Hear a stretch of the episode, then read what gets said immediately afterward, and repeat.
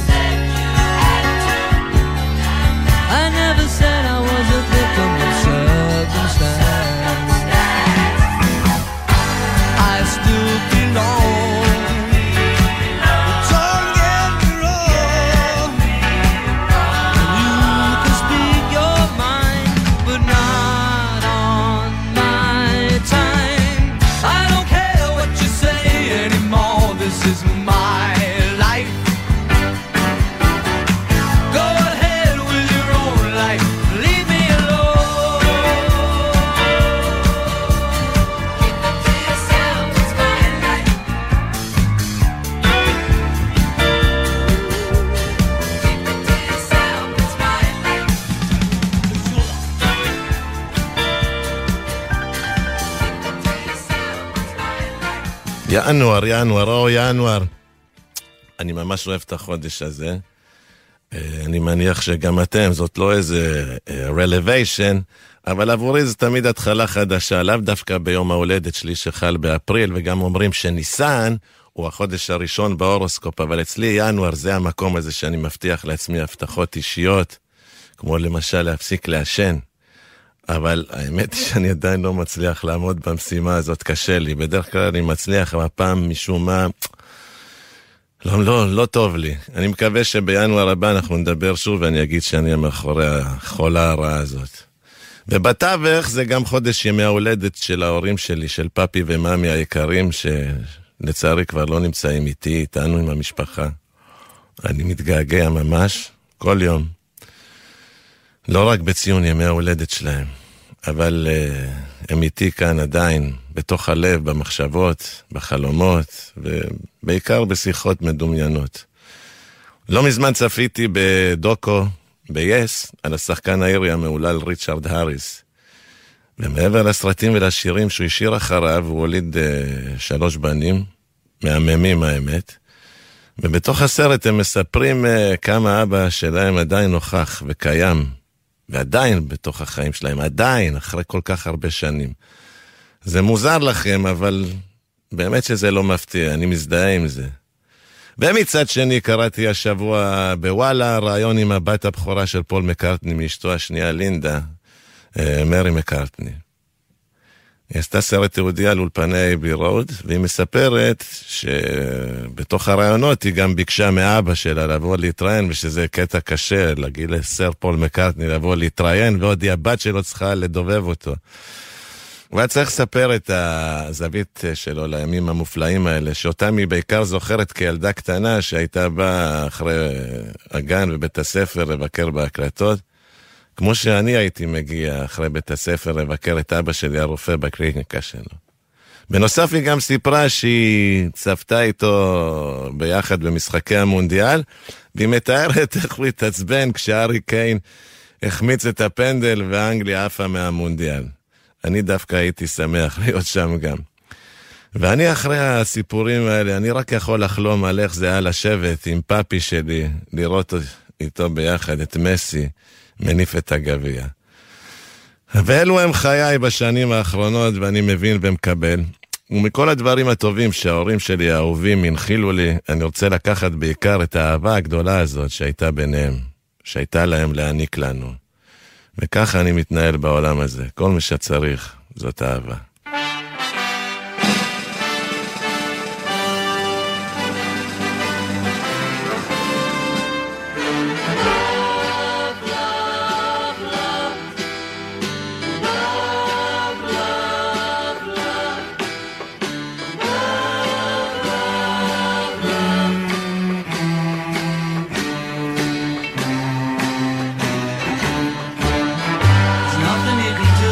be done.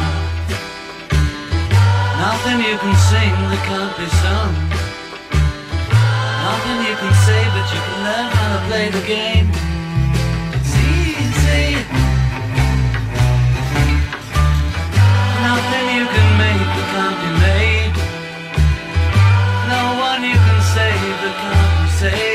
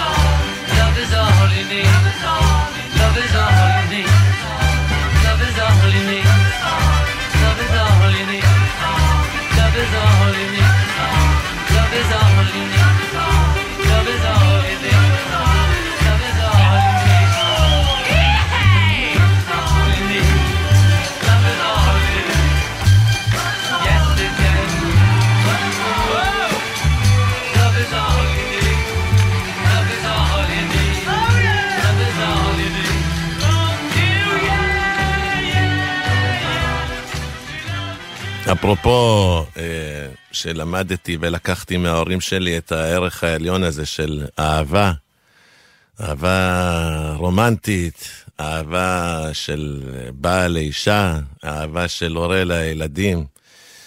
אז אה, רציתי לספר לכם שבשלושים שנה האחרונות, מגיל 27 עד היום, אפילו קצת יותר, אה, חלקתי את שנותיי נשוי. פעמיים לשתי נשים שונות, ומה שמוזר בזה שעם כל אחת מהן הייתי 15 שנים. Back to back, 15 פלוס 15 זה 30. יש לי גם שלושה ילדים נפלאים משתיהן, את מיכאל ועמליה, שהם כבר, הם תאומים אגב, הם בני 24 וחצי כמעט, ובר הקטנה שהיא תחגוג 10 במרץ. והייתי קצת לבד בתקופה האחרונה אחרי גירושיי, ו... ולשמחתי ולהפתעתי, התאהבתי, אבל כמו שמתאהבים בגיל 16. אה, וזה תקף אותי ב... לא הבנתי כאילו איך זה יכול להיות. תיארתי לעצמי שאחרי תקופה כל כך גדולה בטח אני ארצה לשבת, לנוח, לחפש, לגשש, מה, מה קורה איתי, מה אני מרגיש, אבל פגשתי את האישה הכי מקסימה ומדהימה בעולם, ממש במקרה, כמו שיש בסרטים, כמו בדלתות מסתובבות, ואנחנו כבר מעל אה, חצי שנה ביחד, עם אהבה גדולה, וחושבים על עתיד ביחד. ואז יום אחד אני יושב בבית ונזכרתי ש... לפני כמה שנים קראתי ספר בשם התאהבויות של אה, סופר אה, ספרדי ממדריד, של חביר מריאס, שהלך לעולמו בספטמבר שנה קודמת בגיל 70. ובתוך הספר, תמיד זה חקוק לי, בעמוד 137, יש אה, מונולוג הוא כותב, הגיבורה של, ה, של הספר זאת אישה, והוא כגבר כותב אה, ב, ב, כאילו בקול של אישה. וזה צרוב לי, ונבהלתי, אמרתי, רגע, רגע, רגע, אתה מתאהב, אבל תראה מה יכול לקרות, לפי מה שחביר אה, מתאר. והוא כותב ככה, כשמישהו מאוהב, או ליתר דיוק, כשאישה מאוהבת, וההתאהבות בתחילתה, ויש בה עדיין המשיכה שבגילוי, בדרך כלל אנחנו מסוגלות להתעניין בכל נושא שמעניין את מי שאנחנו אוהבות, או שהוא מדבר עליו. לא רק להעמיד פנים כדי למצוא חן בעיניו, או כדי לכבוש אותו, או לתפוס את מקומנו השברירי, אלא גם להקדיש תשומת לב אמיתית ולתת לעצמנו להידבק באמת במה שהוא מרגיש ומשדר. התלהבות, התנגדות, אהדה, פחד, דאגה או אפילו אובססיה. ובוודאי ללוות אותו בהרהוריו המאולתרים שהכי כובלים ומושכים אותנו, כי אנחנו נוכחות בלידתם ודוחפות אותם, ואנחנו רואות אותם מתמתחים ומתנועים במועדים. לפתע מלהיבים אותנו דברים שמעולם לא הקדשנו להם מחשבה. אנחנו מפתחות מניות שלא חשדנו בקיומן, מתעכבות על פרטים שלפני כן לא שמנו לב אליהם, ושהתודעה שלנו הייתה ממשיכה להתעלם מהם עד סוף ימינו. אנחנו מרכזות את האנרגיות שלנו בעניינים שנוגעים לנו רק בעקיפין או בגלל ההיקסמות או ההידבקות. כאילו החלטנו לחיות על בימה או בתוך תפאורה או בתוך רומן, בעולם זר ודמיוני שכובש ומרתק אותנו יותר מעולמנו המציאותי. אותו אנחנו משהות זמנית או משאירות במקום שני, ובינתיים נחות ממנו. כי אין דבר מפתה יותר מאשר לשקוע באדם אחר, ולא רק בדמיון, ולהפוך את בעיותיו לשלנו ולשקוע בקיומו, משום שמה שאינו שלנו הוא קל יותר. אולי זה מוגזם להתבטא כך, אבל אנחנו מציבות את עצמנו בהתחלה בשירותו של מי שבמקרה אנחנו אוהבות או לפחות זמינות בשבילו. ורובנו עושות זאת בלי רוע, כלומר, מתעלמות מכך שיגיע היום. אם נתחזק ונרגיש יציבות, שבו יביט בנו מאוכזב ומבולבל, כשיתברר לו שאנחנו אדישות כלפי מה שקודם לכן ריגש אותנו. שאנחנו משתעממות ממה שהוא מספר לנו, מבלי שהוא שינה את הנושאים ומבלי שהם איבדו עניין. פשוט הפסקנו להשקיע מאמץ באהבה הנלהבת ההתחלתית שלנו. לא שהעמדנו פנים מהרגע הראשון. עם ליאופולדו המאמץ הזה אף פעם לא הגיע לשיא, כי לא הייתה כאן אהבה גחמנית וגלויה ונטולת תנאים. לעומת זאת, עם דיאס ורלה נסחפתי לגמרי, כלומר בזהירות ובלי להכביד עליו. וכמעט בלי שירגיש, למרות שידעתי מראש שהוא לא יכול להחזיר לי אהבה. שהוא בתורו נמצא בשירותה של לואיסה, ובשנוסף לכך, כבר הרבה זמן הוא מחכה להזדמנות שלו. זה קצת הבהיל אותי, ואמרתי, טוב, זה לא יקרה לי, לא, לא יקרה לי מה שקרה שם בסיפור. ואז אמרתי, רגע, אני אוהב גם uh, פסיכולוגיה, ובעיקר מדעי המוח. אז הלכתי לספרים של uh, ג'ורדן פיטרסון, הפסיכולוג הקנדי המהולל, שיש לו ספר uh, של עצות לחיים הטובים. וגם הלכתי למשהו של מדעי המוח של דין ברנט, שהוציא שני ספרים, אחד המוח הטיפש והשני המוח המאושר. ואני רוצה לס... כאילו לסיים את הנושא הזה עם משהו כאילו הרבה יותר אה, קומי בסופו של דבר. אה, כי מה שהוא מספר שם זה ממש... אני אקצר את זה, אוקיי? אני לא יכול לכם את הראש עכשיו לגבי אהבה כל הזמן, כי אני, אני יודע שמי שמאוהב חושב שכל העולם מאוהב כמוהו, וזה לא נכון.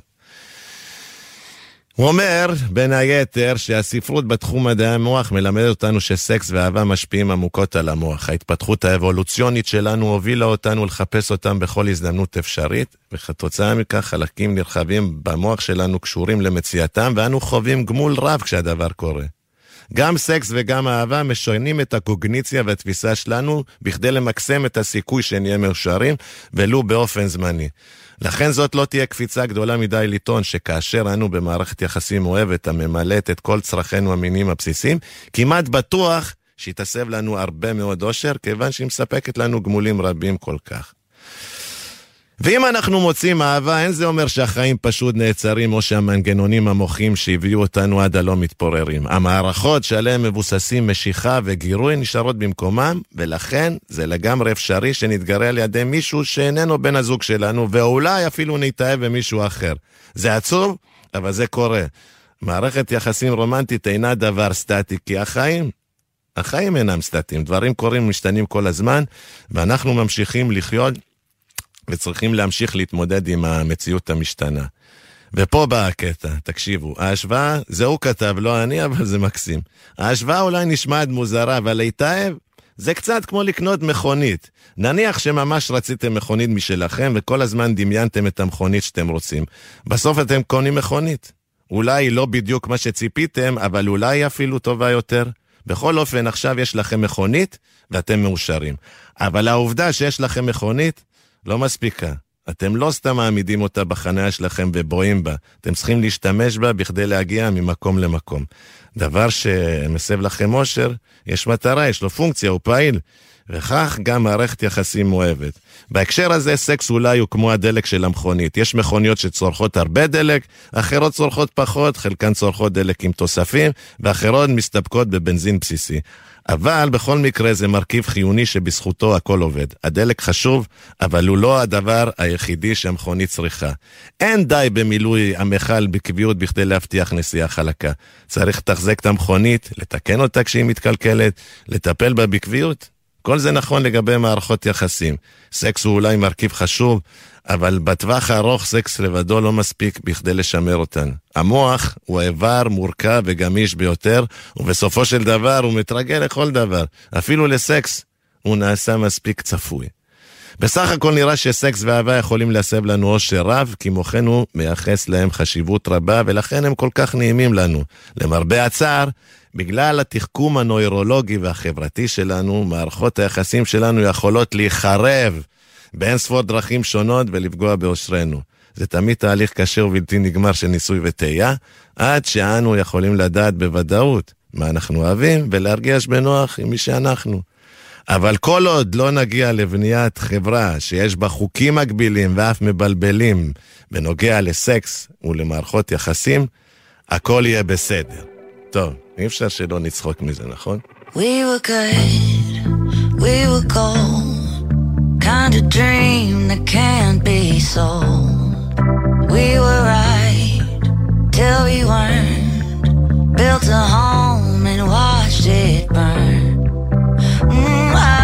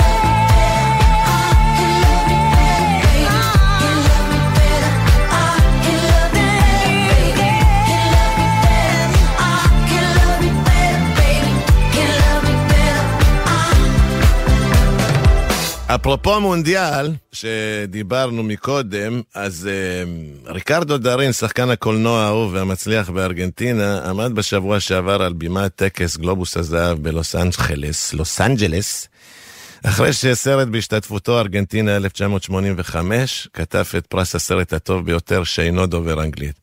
וכשהוא עמד על הבמה הוא צרח בספרדית, Somos campeones del mundo! והזעקה הזאת לא התייחסה לזכיית הסרט בפרס היוקרתי, מה שבוודאי שימח אותו מאוד, אלא למשהו גדול יותר עבור כל ארגנטינאי באשר הוא. זכייתה השלישית של נבחרת הכדורגל הלאומית במונדיאל שהתקיים בקטר שלושה שבועות קודם לכן. דארין לא חריג במובן הזה, כמוהו התנהג כל ארגנטינאי ברחבי העולם מאז ה-18 לדצמבר, כשהתבקש להתייחס לנושא או עניין כלשהו. קודם כל, אנחנו אלופי העולם. עכשיו, על מה רצית לדבר איתי? גם אני חייב אה, לספר לכם שבעוונותיי, איך שאני עולה לבמה ואני אומר ערב טוב, אני לא יכול שלא להשוויץ בפני הקהל ולהגיד להם שאני שייך לזן של אלופי העולם. מה גורם לכ-50 מיליון ארגנטינאים שחיים בארגנטינה ומחוץ אליה לשכוח מכל תלאותיהם וצרותיהם ולהתאחד סביב אותה נבחרת כאילו שום דבר חוץ מזה לא באמת חשוב? מה? מה? ארגנטינה, למי שלא יודע, מצויה באחד מהמשברים הגדולים בתולדותיה. כלכלתה מרוסקת, כשרק השנה האינפלציה הכפילה את עצמה, השחיתות והפשע נמצאים בכל פינה, אזרחיה חיים בחוסר ודאות לגבי עתידם, וקשה כרגע לראות איך ומתי המצב הזה משתנה לטובה. ובתוך כל זה התאחדו כולם, ילדים, קשישים, גברים ונשים, מהערים עד הכפרים, וחיו במשך חודש אחד את החלום, להיות אלופי העולם, לוס קמפיונס דל מונדו. את כל התקוות שמנו על כתפיו של אחד, לאו מסי בן ה-35, שכמוני הוא נולד בעיר רוסריו, שהיא ממוקמת 300 קילומטרים צפונית לבואנוס איירס, ואותה הוא כמובן עזב לטובת קריירה מזהירה בברצלונה, ואליה ואל משפחתו חוזר בכל חופשה אפשרית. מסי זכה בכל תואר אפשרי, קבוצתי ואישי שאפשר בכלל להעלות על הדעת במהלך הקריירה שלו, שכנראה קרובה לסיומה. אה, הוא כנראה גדול שחקני הכדורגל בהיסטוריה של המשחק. כמובן שהוא נערץ על ידי כל חובב כדורגל מסביב לגלובוס, הוא עשיר כקורח ומפורסם יותר מהאפיפיור, וכמובן מג'ו ביידן, נשיא ארצות הברית. אה, אני יכול לספר לכם שהארגנטינאים כמובן סוגדים לו, אבל עד לדצמבר האחרון זה היה מלווה בכוכבית. עד שלא תביא לנו את, ה, את הקופה, את הגביע, לא משנה כמה גדול תהיה, לעולם לא תזכה אצלנו למעמד האל. לא זוכה דייגו מרדונה שהביא לנו כמעט לבדו את הגביע האחרון, בו זכינו במקסיקו 86, והלך לעולמו לפני שנתיים. אני מנסה לדמיין את הלחץ שמופעל על אותו מסי לעמוד בעומס הציפיות, לא רק של בני עמו הפנאטים שעצרו את חייהם למשך חודש, אלא של מיליארדי אוהדי כדורגל ברחבי העולם שכאילו החליטו פה אחד. זהו, הפעם תורך להיות אלוף העולם, ולא מצליח. זה נראה לא אנושי לעמוד בזה, מדובר בסך הכל בבחור פשוט ומופנם, לא חכם מדי, לא כריזמטי או בולט במיוחד. מאיפה הכוחות האלה? לאו, מאיפה? קור הרוח, העצבים מברזל. והוא עמד בזה, ועוד איך עמד בזה. אחרי כמעט חודש מפרך ומורט עצבים, הצליח הגאון הקטן להניח סוף סוף את הגביע הנחשף. הוריד את הקוף שיושב לו על הכתף כבר 16 שנים, ויותר חשוב אפילו, הוא הביא אושר גדול לעמו בזמנים הכי קשים, וייחד אותם לחגיגות של שיכרון חושים. וכל זה גרם לי לחשוב, האם יש משהו שיכול לאחד ככה את החברה בישראל, במציאות של 2023? לא יודע, אני בספק רב. החברה הישראלית שהיא שבטית במהותה נהגה להתאחד אחד לכמה זמן בעקבות אירועים שמחים, טרגדיות גדולות או מבצעים צבאיים מזהירים. כל זה נדמה לי שחלף, מטח טילים על העורף או מבצע מזהיר, גורר בעיקר ריב על קרדיטים ועל אשמה, ובשאר לאירועים משמחים שכחתי מתי היה פה משהו כזה לאחרונה. במקום זה אנו עדים לשיח אלים, מתלהם ומבזה, בעיקר ברשתות, שנאה, פילוג, גזענות וביטול האחר. והפוליטיקאים, סמכו עליהם שידעו לתדלק את זה ולנצל את זה בציניות לתועלתם. במצב הקיים נותר רק לחלום על זכיית הנבחרת, נבחרת ישראל כמובן, במונדיאל הבא. זה, זה עזבו זכייה, אוקיי, נסחפתי. רק שיעפילו. מה שיגרום לכולנו לקפוץ למימי הבריכה בכיכר רבין ולהרגיש, ולו לזמן קצר, שיש פה עם אחד ומאוחד.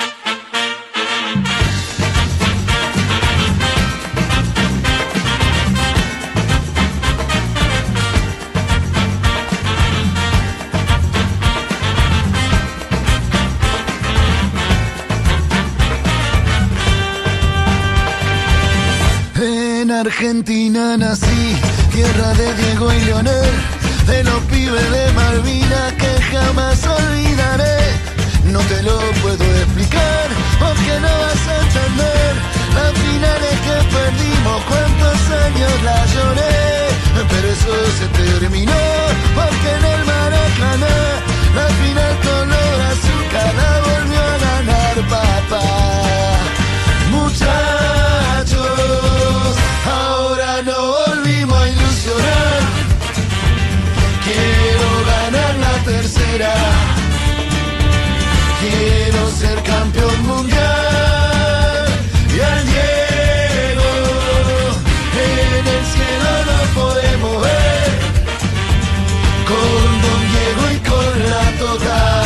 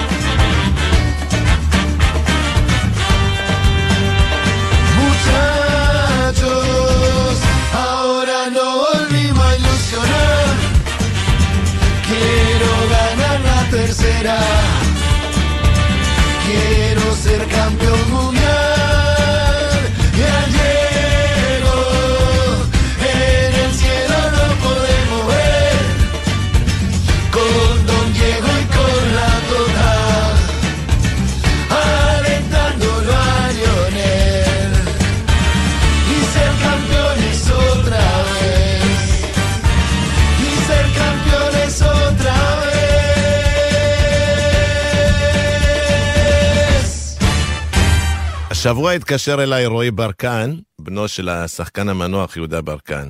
הוא סיפר לי שהוא מפיק ערב הוקרה לאביו בהשתתפות אה, זמרים ושחקנים, ושאל, אה, פבליטו, תגיד, אתה, אתה יכול להשתתף? אתה מוכן להשתתף? כמובן שנעתרתי מיד. והשיחה הקצרה והנעימה עם ברקן ג'וניור זרקה אותי בסיומה שנים ארוכות אחורה, אל אמצע שנות ה-70 ואל ילדותי המאושרת בבית שאן. באותן שנים, בעיירה הקטנה, הבילוי האולטימטיבי היה ללכת לקולנוע ירדן, בדרך כלל במוצאי שבת, ולהצטופף יחד עם כל חובבי הקולנוע לחוויית צפייה קולקטיבית של סרטים שהגיעו הרבה אחרי שהוקרנו בבתי הקולנוע בתל אביב, חיפה וירושלים, והם כבר היו חרוכים מאין ספור הקרנות קודמות. אה, ג'יימס בונד, ברוס ליט, קלינט איסטפורד, כולם, כולם, כולם היו הגיבורים שלנו. התרגשנו ונלחמנו לצידם בכל מה שעבר עליהם על המסך באותם שעתיים קסומות. אבל החגיגה הגדולה מכולם הייתה הקרנה של סרט ישראלי חדש שהגיע העירה, מה שהגביר משמעותית את התורים בקופות ונתן גם גושפנקה לבעלי קולנוע ירדן, שולם האגדי, להקפיץ את מחירי הכרטיסים בלי חשבון. זה אמיתי, אני לא, לא, לא צוחק. סרט רגיל עלה ככה, סרט ישראלי עלה פי שתיים. ועמדנו וקנינו, בלי, בלי, בלי להתחשבן.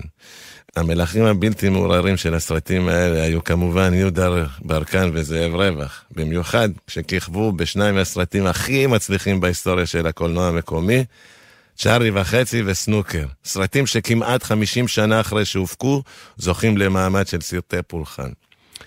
ברקן הצעיר היה בשבילנו הילדים הישראלי שחלמנו להיות כשנגדל. הקול האולטימטיבי, החתיך השרמנטי שהשאפות, כמו שאמרנו אז, נופלות לרגליו.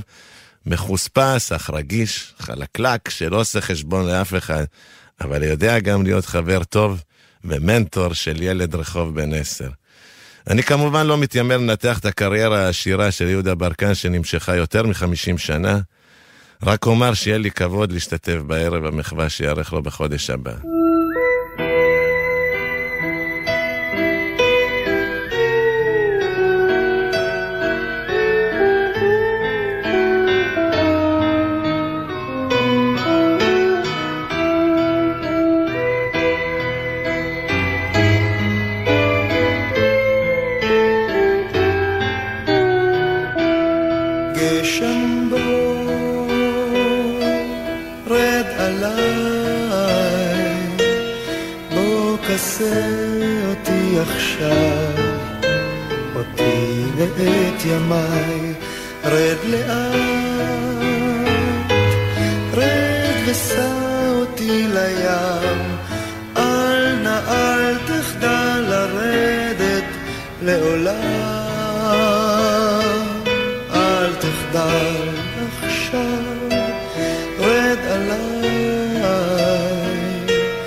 תישא אותי ואת ימיי.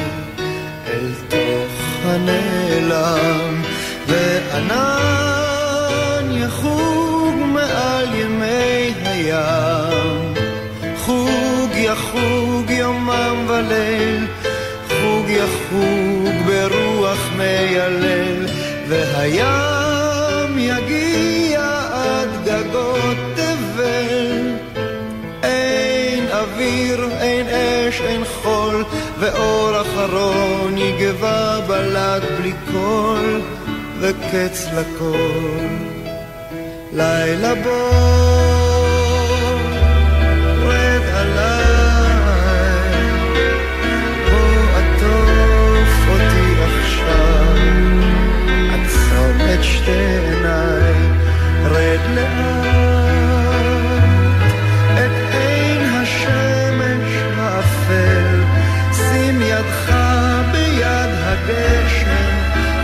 fail.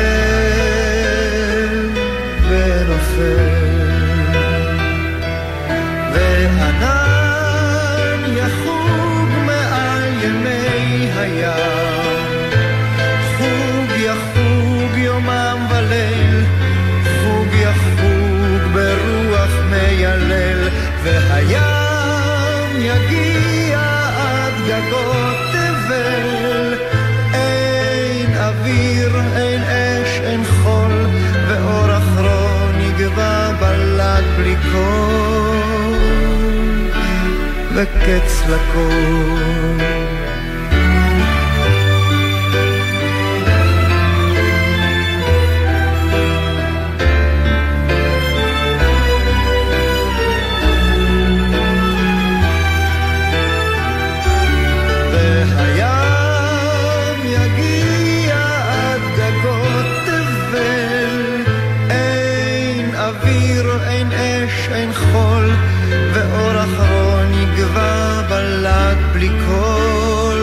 קץ לכל.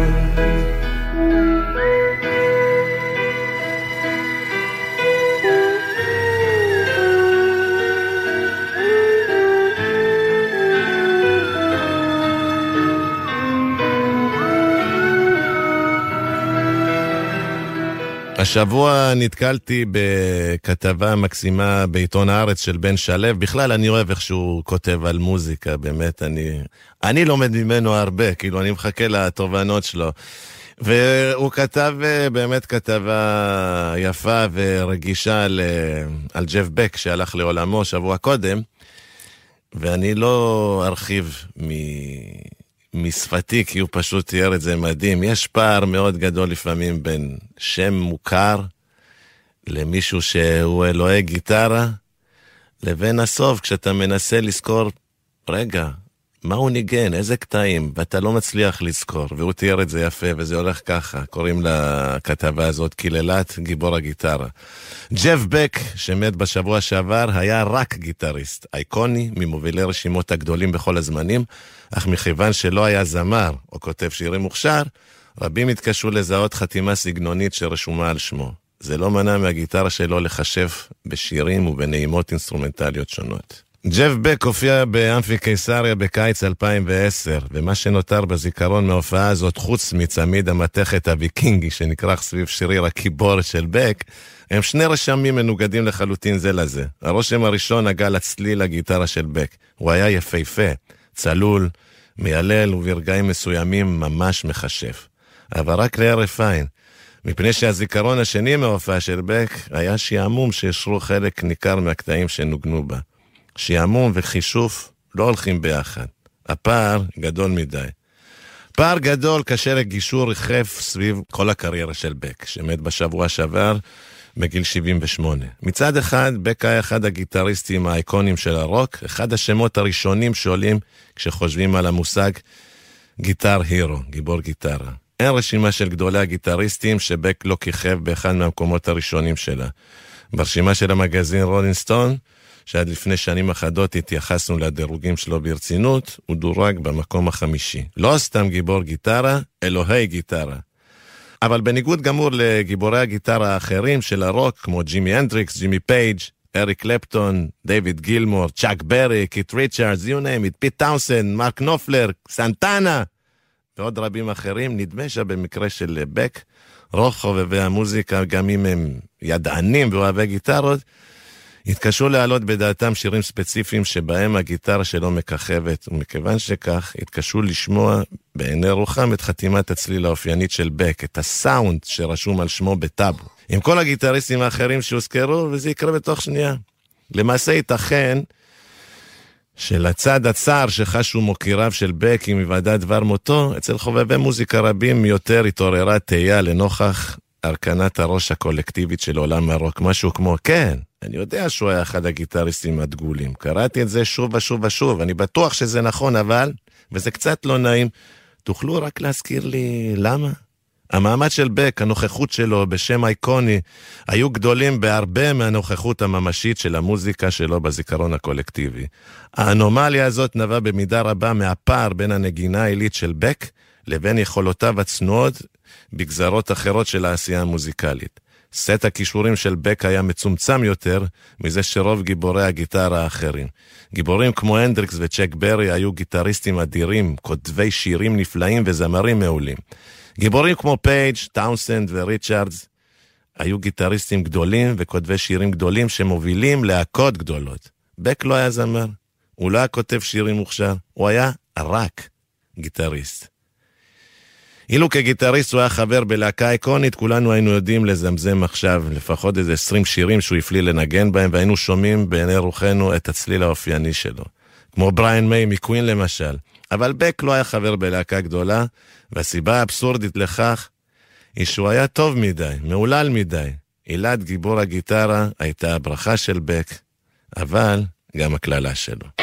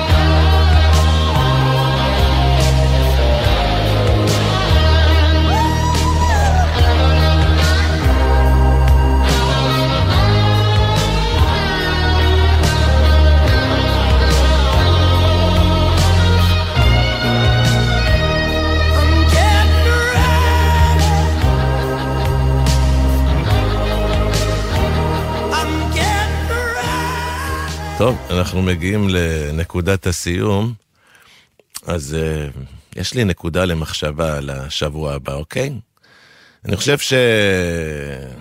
אי אפשר היה שלא להתקל השבוע בתמונות המתנוססות בכל העיתונים והאתרים מההפגנה שהייתה במוצ"ש בכיכר רבין. אמרו 80 אלף, אמרו פחות מ-80 אלף, אבל זה באמת לא כל כך משנה ולא כל כך חשוב כמה היו. היו אלפים שבאו בגשם התל אביבי להתאגד, להתאחד ולהביע עמדה מתוך דאגה אמיתית לעתיד. היו מטריות צבעוניות, ומה שהיה מקסים זה שהכל עבר בלי בלאגן, לא מצד המשטרה, לא מצד המפגינים, באמת משהו יפה להתהדר בו. וזה ממש מזכיר לי שבסוף דצמבר, אז זה נסעתי עם uh, בת הזוג שלי למדריד לחגוג את uh, בוא השנה החדשה. באופן אישי אני חייב לספר לכם שאני ממש אוהב את העיר הזאת ואת התושבים שלה. לי כבר יש באמת סיפור אהבה פרטי. מעבר לזה שאני כבר כותב שם מוזיקה ומופיע בקטנה, יש לי המון המון חברים מקומיים, ואני דובר את השפה ככה שאני אף פעם לא מרגיש שם זר. להפך. ולמרות שאני מכיר היטב את העיר, מדי פעם אני מבקש ממושיק ביבי, שהוא חבר שלי והוא מדריך טיולים במדריד, שיראה לי ויגלה לי דברים חדשים נוספים שפספסתי בתקופה שלא הייתי. אז הפעם כשהיינו באיזה בר של ורמוט, שאלתי אותו, מושיק, תגיד, למה במדריד השמש זורחת כל כך מאוחר? זה בערך בשמונה ועשרה כזה השמש יוצאת. עד אז חשוך. אז הוא סיפר לי שזה כנראה קשור לעובדה שפרנקו, ששלט אז ב... בספרד, היה בקשרים עם אה, מוסוליני, והוא החליט ככה להתאים את שעון מדריד לזמן ברלין ולהיטלר במקום לזמן אנגליה, ככה שהם תמיד כאילו באיזה דפיציט מסוים. אז אני לא יודע אם זה נכון, אבל לי זה נשמע מעניין.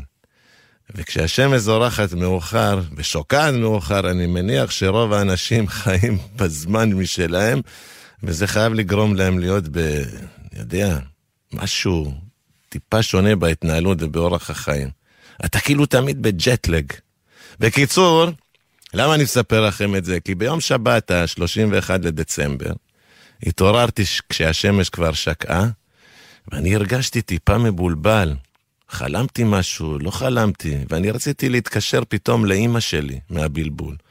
רק שפתאום הבנתי שכבר אי אפשר לדבר עם מאמי. אבל ככה עם ההרגשה המשונה הזאת התלבשנו, אני ואליאן, ויצאנו בדרכנו אל עבר פוארטה דל סול, שזאת הכיכר המרכזית של מדריד מול בניין העירייה, לחכות לספירה. דיאס, נואבה, אוצ'ו, בקיצור, אתם מכירים את זה, עשר, תשע, עד שבאפס מתנשקים. רק כשיצאנו שמתי לב שעוד ארבע מאות אלף madrileños חשבו על אותו דבר. ואיך אני יודע שהיו ארבע מאות אלף? אני ספרתי אותם, שלא יתווכחו איתי, היו ארבע מאות. ואז במקום להגיע לפוארטה דל סול, אנחנו נתקענו כמה מטרים ממש מתחת לדירה שלנו בפלאזה קז'או. זה ממש מול בתי הקולנוע שבהם עורכים אה, בספרד את כל הפרמיירות המפורסמות של סרטים וסדרות, למשל כמו מה שמכירים פה, הקאסה דה פאפל, בית הנייר, זה שם. אם תבואו למדריד, תלכו לפלאסה קשאר, לבתי קולנוע. כולם עמדו שם מחובקים בסדר מופתי, מחזיקים ביד אחת כוס יין, ובשנייה כוס עם 12 ענבים. שזה המנהג ככה לשנה החדשה, שותים ואוכלים ענב, לא יודע מה קודם, אבל זה טעים, היין הוא גם ככה מענבים, אבל זה מקסים לראות, אנשים כאילו מתחבקים ומחזיקים כוסות. ואני זוכר שגם היו הליקופטרים ככה מעלינו, שומרים על הסדר ומסתכלים ומצלמים את כל ההמון שעומד גם בתור, כאילו אף אחד לא עוקף את השני. אם הייתי רוצה באמת והייתי אה, ישראלי חוצפן, הייתי מגיע ממש עד בניין העירייה. אז אנחנו הסתכלנו ככה על השעון בגרן ויה, שזה הרחוב המרכזי והכי גדול שחוצה את מדריד, והסתכלנו וה, והמחוגים היו בתכלת זרחן כזה, וחיכינו שיהיה טק, טק, טק, שהוא יודיע שזה 12. ובדיוק כשהוא נפל על השעה 12, התחילו לעוף זיקוקים בטירוף, כאילו מאחורי בניין העירייה, ואנשים התחילו לצעול ולהתנשק וכאילו לשמוח, בקיצור, כמו שצריך. ואני זוכר שגם אני התנשקתי והסתכלתי, וכל אחד אה, מהאנשים התחיל להגיד, feliz año nuevo, feliz año nuevo, ולהתחבק, גם אנשים שאתה לא מכיר. ש feliz año nuevo זה שנה חדשה טובה בעברית.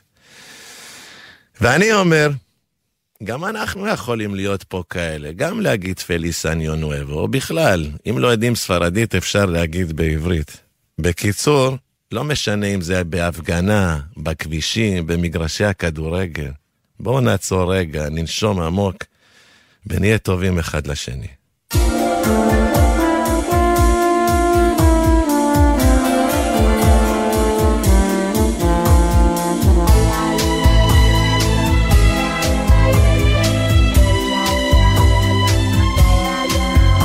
אני רוצה להגיד המון תודה לעורך שלנו עומר נותקביץ', על הביצוע הטכני אור מטלון וניב ירוקר. שבת שלום ונפלא. בסוס. Monday finds you like a